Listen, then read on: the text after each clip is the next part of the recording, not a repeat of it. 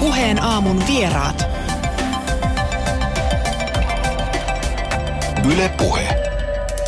Ja niin kuin tuossa ennen yhdeksän uutisia vähän puhuttiinkin, niin pelkästään luonnonilmiö uutisointia, kun seurailee vaikkapa viimeisen vuoden ajalta ja käy sitä läpi, niin huomaa, että Jotkut tutkijat tällaisista seuraamuksista on myös tässä vuosien varrella tainnut mainita ja sellaisesta asiasta he ovat puhuneet kuin ilmastonmuutoksesta, tuttu juttu.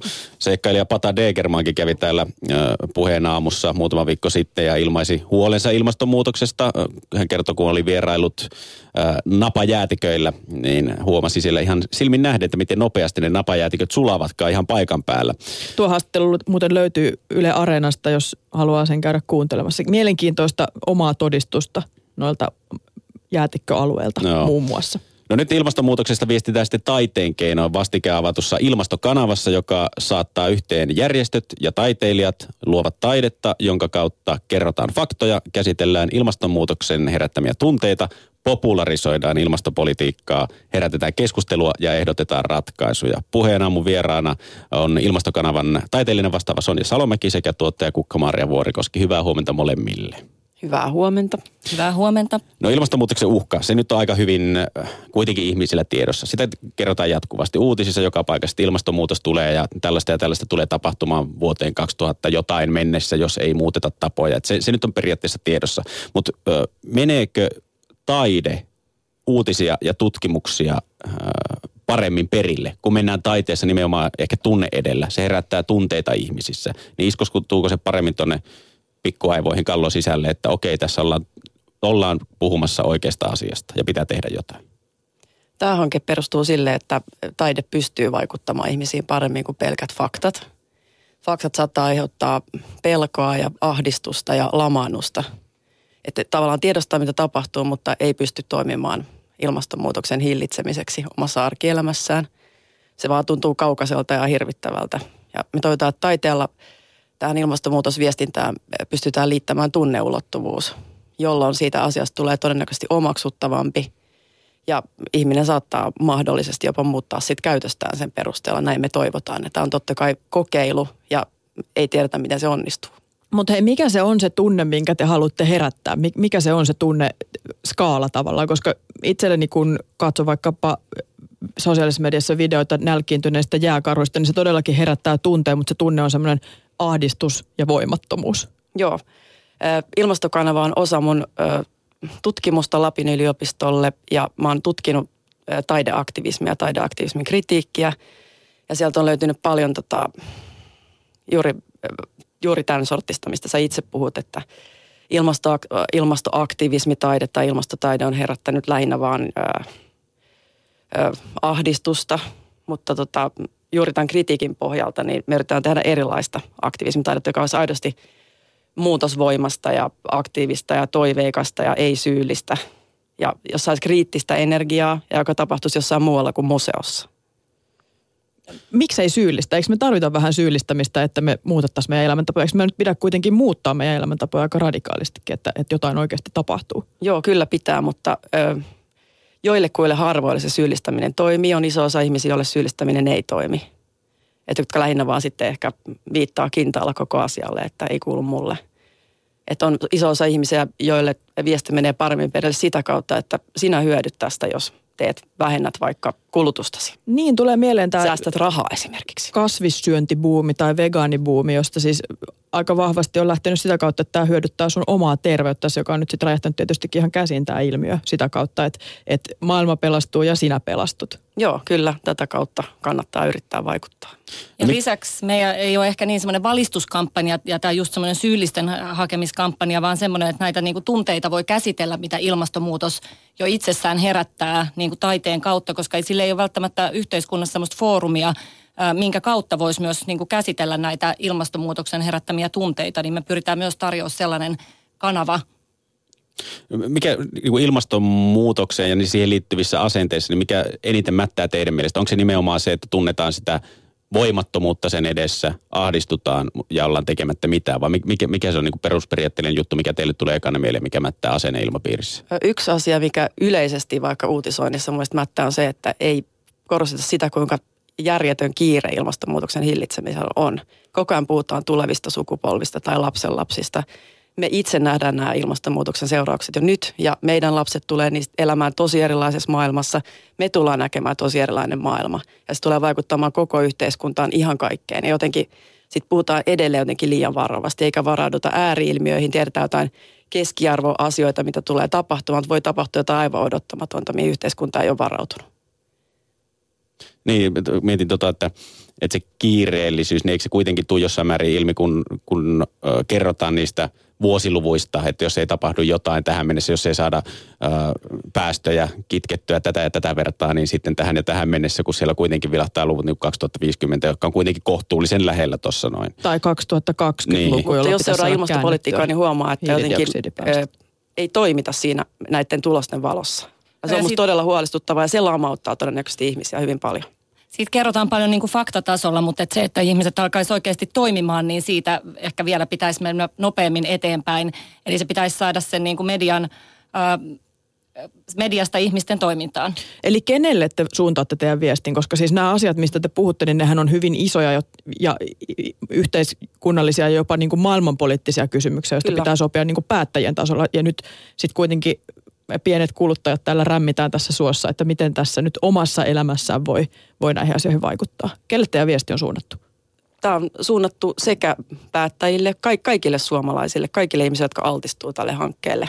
Ihmisillä on enemmän ja vähemmän vaikutusvaltaa tehdä asioita elämässä ja vaikuttaa vaikkapa ilmastonmuutoksen hillintään ja jokainen oman vaikutuskykynsä ja voimiensa mukaan mun mielestä toimii asian eteen. Mutta kyllähän joillakin on enemmän vaikutusvaltaa kuin Siihen toisilla, niin kuin sanoit, niin ketä ne on ne, kenellä on eniten vaikutusvaltaa? Päättäjät ja e, yrityks, yritys, yrityksessä työskentelevät vastuuasemissa olevat henkilöt voi mun mielestä vaikuttaa asioihin enemmän kuin vaikkapa minä taiteilijana.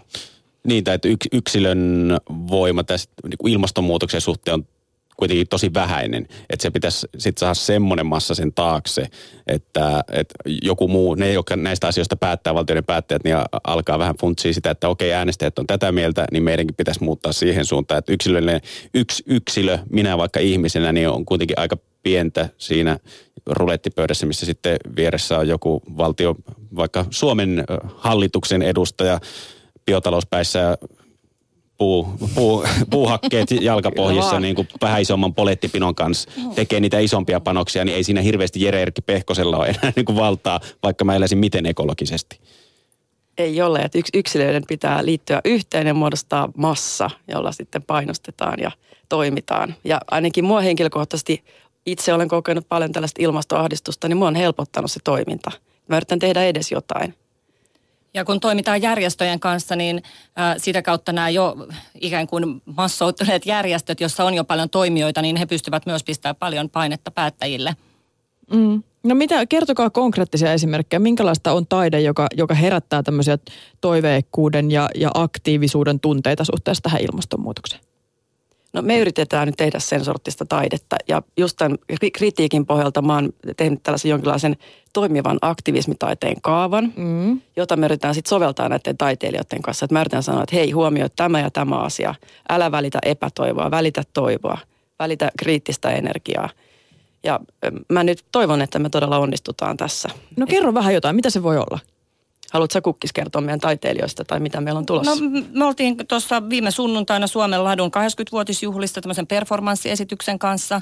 Performanssissa lumiukko tekee kuolemaa ja äh, sitten tota noin, niin, lumiukkoa elvytetään. Eli tämmöinen niin kuin symbolinen kuva, kuvastus siitä, että lumi katoaa ja lumiukko haihtuu äh, niin kuin, ei savuna, mutta tota noin, niin, melkein savuna ilmaan.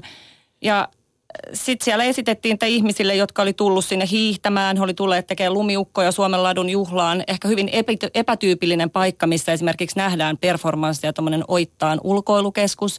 Eli kyllä varmasti tavoitettiin ainakin ihmisiä, jotka ei välttämättä ihan ollut ajatellut, että juuri siinä hetkessä sunnuntai-aamuna hiihtää, hiihtämään lähtiessä tapaa performanssin siellä ladulla.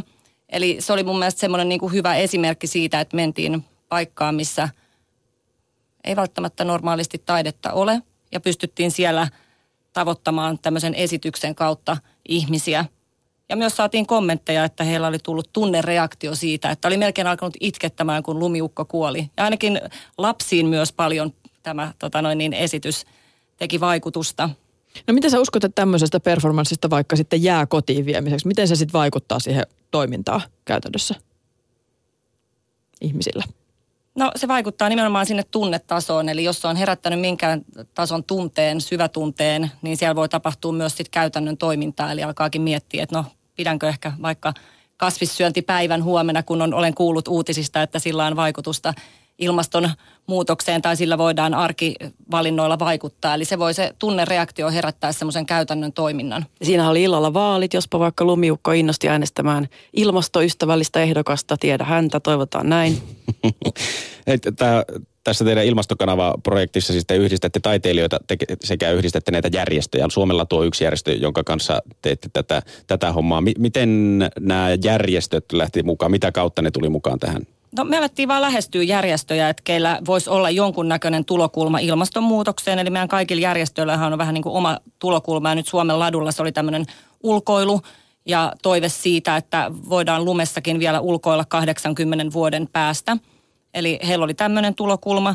Ja sitten meidän muita järjestöjä, ketä meillä on mukana, esimerkiksi WWF, niin heidän kanssa otetaan biotalousteeman äärellä ollaan, hiilivapaan Suomen kanssa ollaan, hiilen poltosta luopumisen äärellä, Animalian kanssa ollaan ää, sen äärellä, että voisiko kasvissyönti et ja tämmöinen niin eläintuotannon kuormitukset, niiden liittyminen ilmastonmuutokseen.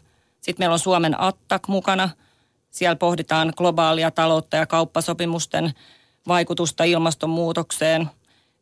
Meillä on tulevaisuuden tutkimuskeskus mukana. Heidän kanssa me tutkitaan, ää, minkälaisia tulevaisuusvisioita ja tulevaisuusnäkymiä voisi olla. Ja sitten on ilmastovanhemmat vielä mukana. Eli heillä on... Mä itse kuulun ilmastovanhempiin. Joo. Mua kiinnostaa vielä toi, toi vaikuttamisasia, että miten niin se, että näkee jonkun performanssin tai taideteoksen, niin oikeasti vaikuttaa toimintaan. Onko teillä jotain esimerkkejä tapauksista, jos te olette törmännyt taiteeseen, joka olisi avannut teidän silmät jollain lailla jollekin uudelle ja saanut teitä ehkä muuttamaan jopa elämäänne tai käyttäytymistänne? No mulla on äh, tietty, mä en ole ehkä, mä oon lukenut jostain tietyistä taiteilijoista tai heidän toiminnasta, että mulla ei ehkä mitään yksittäistä taideteosta ole sanoa, mutta situationistit, tällainen liike, on vaikuttanut mun ajatuksiin ja ne tuntuu suoralaiset sielun veljiltä tai siinä on paljon yhtymäkohtia, että – heillä on esimerkiksi sellainen käsitys, että taiteilijalla on sosiaalisia ja poliittisia velvoitteita tai mahdollisuuksia, että taiteella voi vaikuttaa. Ja musta se tuntuu erittäin järkevältä ajatukselta. Toki mä oon myös sitä mieltä, että taide on vapaa ja taiteella saa kukin tehdä mitä itse tykkää. Ja sitten olin tuossa vastikään seminaarissa Rovaniemellä ja siellä mua kehitettiin tutustumaan alkuperäiskansojen taiteeseen. Et siellä on ihan, ihan keissejä, joissa on pystytty taiteella vaikuttamaan jopa lakeihin. Kerro näistä situationistien projekteista, minkälaisia juttuja siellä niiden puitteissa on tehty? No äkkiseltään, tota, mitäs mulle tulisi mieleen, mulle tulee ehkä sellaisia, jotka nyt ei liity ilmastonmuutokseen yhtään mitenkään. Että mä en ehkä nyt kuitenkaan sitten tota, ne on sellaisia erilaisia tekniikoita, jotka mä oon kokenut läheiseksi pikemminkin. Mutta kuitenkin tämmöisiä niin poliittisesti kommentoivia. Kyllä, ja, joo, joo. kyllä. Entä Kukka Maarialla, onko sulle jotain esimerkkejä no, siitä, mikä on tehnyt suhun vaikutuksen? Toi Ulaf Eliasin on äh, tämmöinen Weather Project Tate Modernissa joskus vuosia, varmaan 15 vuotta sitten. Se oli hyvin vaikuttava teos. Se tämmöinen, Oliko se siis maalaus? Äh, se oli maalaus, se oli tämmöinen iso installaatio. En tiedä tekniikkaa, miten se oli tehty, mutta se oli siellä Tate Modernin ikään kuin tämmöisessä turbiinihallityyppisessä tilassa, jättikokoisessa tilassa. Se ähm, on niin iso se tila, se on varmaan joku monta kymmentä metriä korkea ja siellä oli tämmöinen pelkästään iso loistava aurinko ja sitten pienet ihmiset kävelivät siellä alla, niin se teos kyllä herätti siihen pohtimaan, että tietyllä tavalla, että jos tuo aurinko tuolta kuumentaa meitä yhä enemmän, niin tulemme kärventymään tänne maa, maapallolle. Eli se kyllä herätti tunteita ja ajatuksia, kun siellä nuorena kävelin teit modernin suuressa hallissa. Miten muuten, sä mainitsit noin alkuperäiskansojen tuon taiteen, niin miten se on vaikuttanut esimerkiksi lakeihin? Mulle sanottiin vain yksinkertaisesti sellainen tarina, jossa tota, maalari oli tehnyt maalauksen sellaisesta ongelmasta, että muinoin saatiin ampua poroja, jos ne oli pellolla. Ja sitten joku maalari X, jonka nimeä ei muista, teki maalauksen tästä ja sitten se, siitä tuli laki seurauksena tästä maalauksesta, että poroja ei saa enää ampua pellolla. Hyvin konkreettinen ja selkeä. ja me toivotaan, että jotain tällaista tapahtuu. La, la, lait muuttuu ilmastokanavataiteen myötä. Puheena mun vieraana siis tänään ilmastokanavan taiteil- taideprojektin taiteellinen vastaava Sonja Salomäki sekä tuottaja Kukka-Maria Vuorikoski. Minkälaisia taiteilijoita teillä on valittu tähän näiden järjestöjen kanssa tekemään näitä projekteja? Onko näillä niin kuin myöskin tätä niin kuin poliittisesti kommentoivaa, kommentoivaa roolia taiteilijoina, että miksi he ovat valikoituneet tähän projektiin nimenomaisesti? No e, silloin kun mä ideoin tätä ja olin jo jonkun aikaa itsekseni tätä pyöritellyt tätä ideaa, niin ensimmäisenä mä soitin itse asiassa Emma Nummiselle. Se oli joku intuitiivinen asia. Ja Emma Numminen kiinnostui heti ja sanoi, että hän on seurannut 50 vuotta ilmastopolitiikkaa. Ja siitä tuli tosi hyvä fiilis, että mahtavaa. Että mä oon itse jotenkin havahtunut tähän ongelmaan vasta noin 10 vuotta sitten tosissaan. Ja Emma Numminen sitten työskentelee hiilivapaan Suomen kanssa ja tekee fossiilienergian, fossiilienergiasta luopumisesta laulun. Ja sitten tähän liittyy hiilitanssit, joka pidetään 25 viidettä tuolla Salmisaaren voimalan lähellä. Miten muuten taiteilijat suhtautu siihen, että sulla oli tämä toimiva aktivistitaiteen kaava? Jotenkin voisi ajatella, että taiteilija kuitenkin haluaa ihan niin kuin omista lähtökohdista ja vapaasti tuottaa sen tuotoksensa. Mä en tätä ihan kaikille velehtinyt täysin esitellä. Mä oon toki sähköpostilla lähettänyt tämän esimerkiksi kuvanveistäjä Sakari Kannostolle. Terveisiä Sakari. Toivottavasti olet kovasti käyttänyt sitä ja varmasti nöyrästi käyttänyt minun oppejani ja kritiikistä muodostamani teoriaa työssäsi ja oppilaittesi kanssa. Anteeksi, nyt mä tota, puhumaan, mihin piti vastata.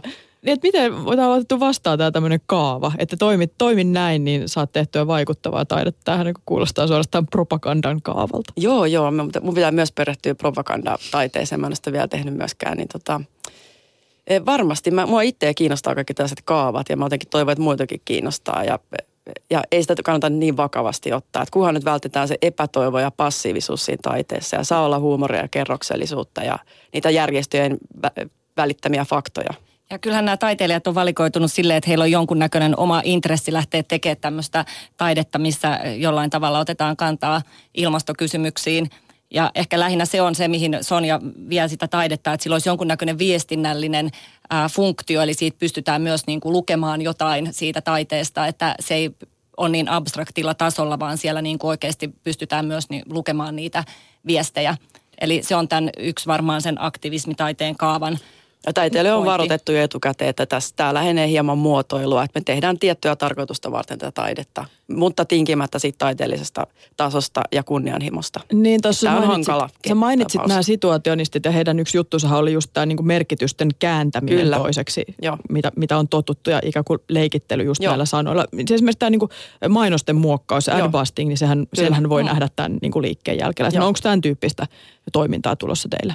No jonkunlaista toivottavasti sellaista ylösalais, ylö, ylösalaisin kääntämistä ja kyseenalaistamista, koska me eletään aika omituisessa maailmassa, jos miettii, että ei tämä ole alkuunkaan kestävää ja me tehdään aivan kummallisia asioita. Niin mun mielestä monia arvoja ja vaikkapa talouteen liittyviä asioita pitäisi kyseenalaistaa. Me ollaan myös aika tämmöinen orgaaninen hanke, eli ei olla hanke, mikä on silleen, että meillä on vuodeksi 2018 juuri tätä ja tätä, vaan tämä kehittyy tässä samalla kun me tehdään ja me otetaan vaikka ihmisiä lisää tekemään, mikäli resurssit riittää. Eli periaatteessa meillä on järjestötaiteilijaparit valittuna ja heidän kanssa työstetään ja osa teoksista on jo valmiina. Yksi on esitetty, mutta samaan aikaan ollaan myös semmoinen niin eläväinen ja liikkuvainen hanke, missä pystytään tekemään oikeastaan vielä mitä vaan tässä on jokaiselle kuukaudelle siis aina oma teemansa ja se järjestö, taiteilijapari ja se taideteos julkaistaan sitten aina, aina ku, kuun aikana.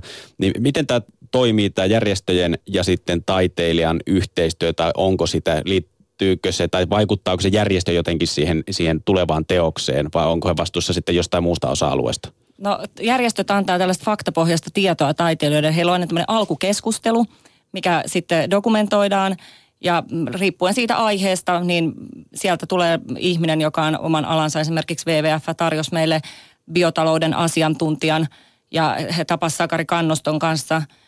Ja sitten Sakari lähtee tämän faktatiedon pohjalta tekemään tai lähti tekemään sitä teosta. Joten se on se, mitä nämä järjestöt tuo tähän mukaan ja toki sitten viesti omilla tiedotuskanavillaan sen yhden kuukauden aikana sen teoksen syntyprosessia ja sitä teemaa. No minkälainen järjestöjen suhtautuminen tähän ö, projektiin oli? Oliko siellä jo minkälaista skeptisyyttä, että viitsiikö tähän lähteä mukaan tai mitään muuta vastaavaa? No ei oikeastaan. Mehän tarjotaan heille niin kuin mm. ilmasta tota, viestintää ja heidän niin kuin asian viemistä eteenpäin. Eli kyllä kaikki järjestöt on lähteneet. Järjestöjä ja taiteilijoita olisi tulossa enemmän mukaan kuin mitä tällä hetkellä olemme pystyneet tarjoamaan.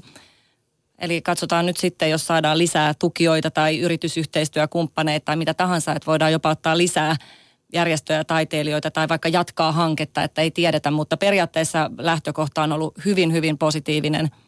Ja tähän on ollut myös mukaan muita kuin ympäristöjärjestöjä, koska ongelma, ilmastonmuutos on moni ongelma, eikä kosketa pelkästään, se ei ole ympäristöongelma, vaan se on ihan kaikki elämän alueisiin ja suomalaiseen arkeen tosi monella tavalla kytkeytyvä. Jos ei sitä välittömästi huomaa, niin piilolinkkejä löytyy tuhottomasti.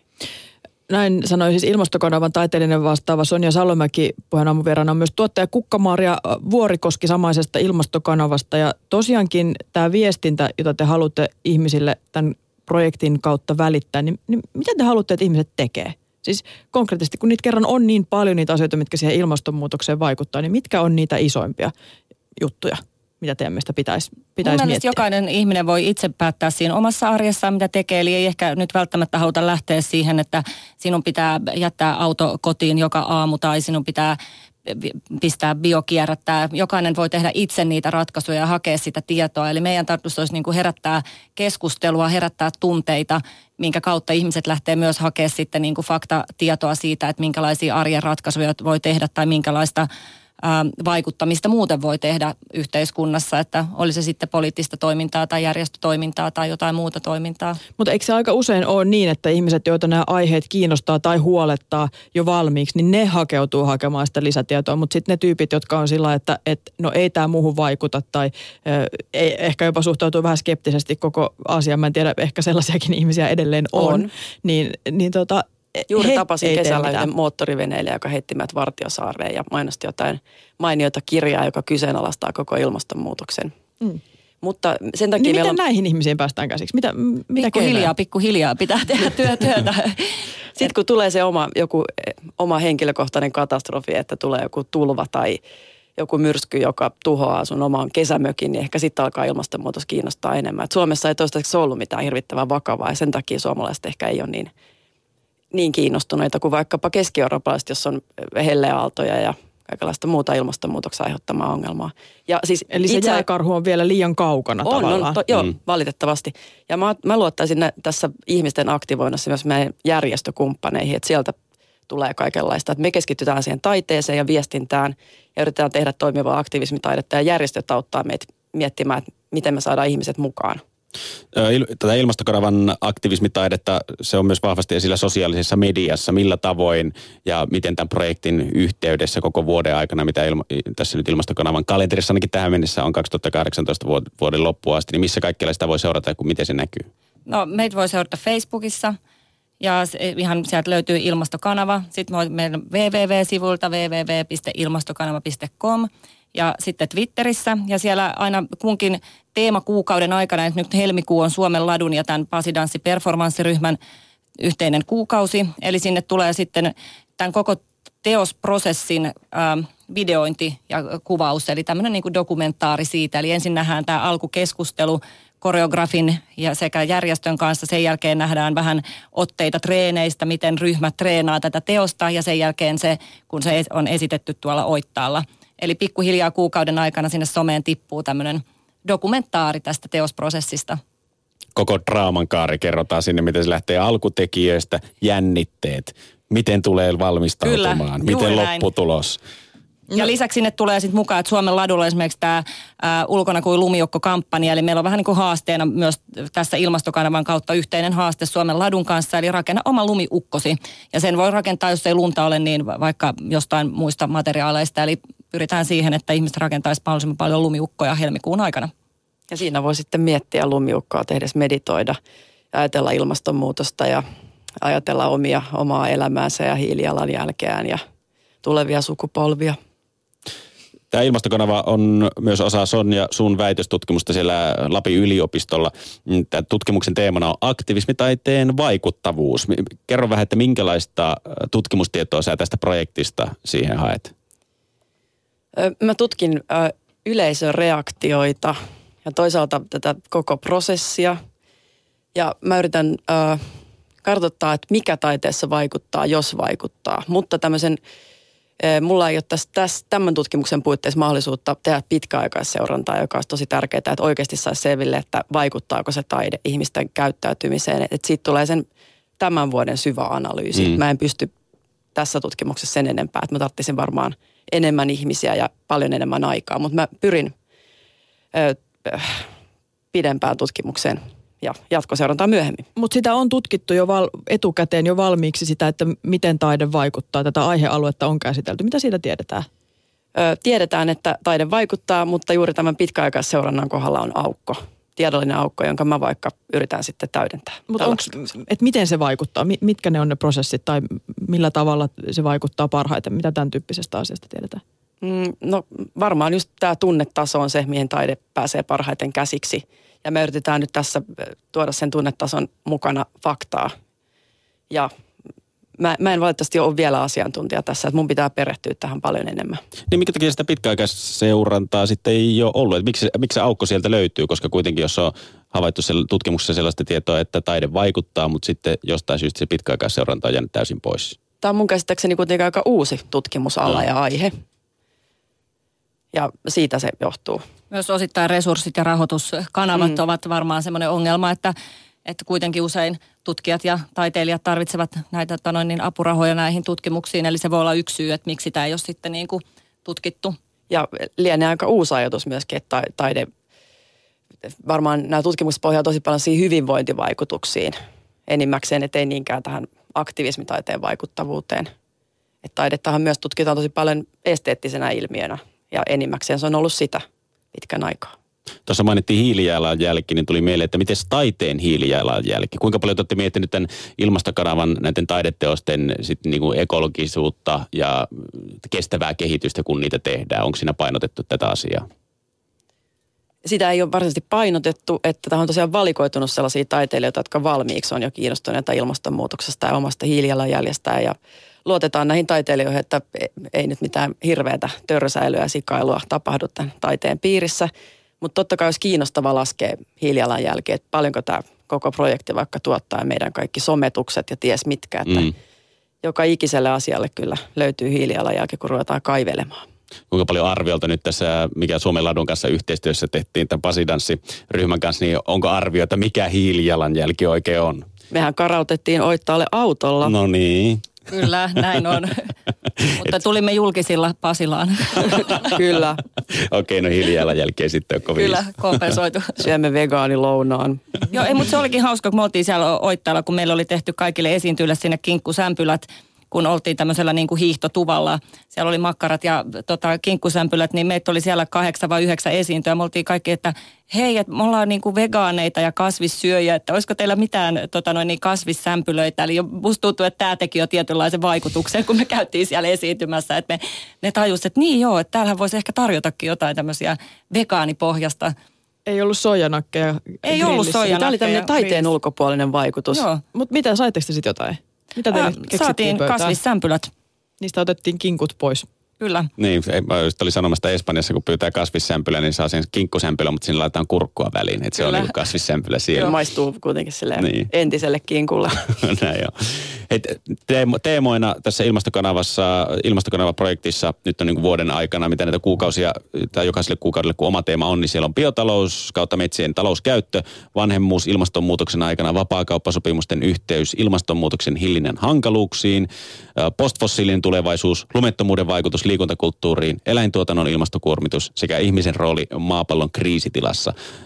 Mikä näistä teemoista teille henkilökohtaisesti on tärkeä? Mikä huolestuttaa ilmastonmuutoksessa eniten?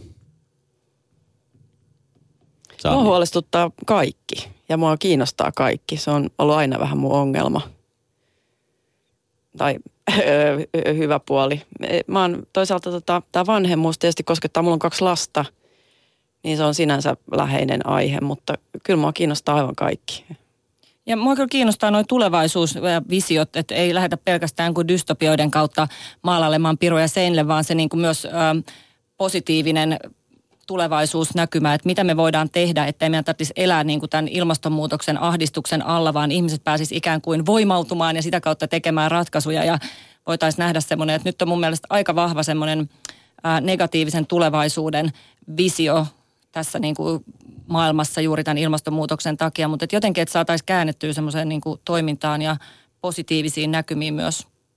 Ja niitä voi tutkailla sitten ilmastokanavan eri sosiaalisen median välineissä sekä sit taiteilijat, järjestöt, teemat eri kuukausia. Ne löytyy sitten sivustolta ilmastokanava.com. Kiitoksia Sonja Salomäki, kiitoksia Kukka-Maria Vuorikoski, että pääsitte puheen aamun vieraaksi. Kiitos. Kiitos.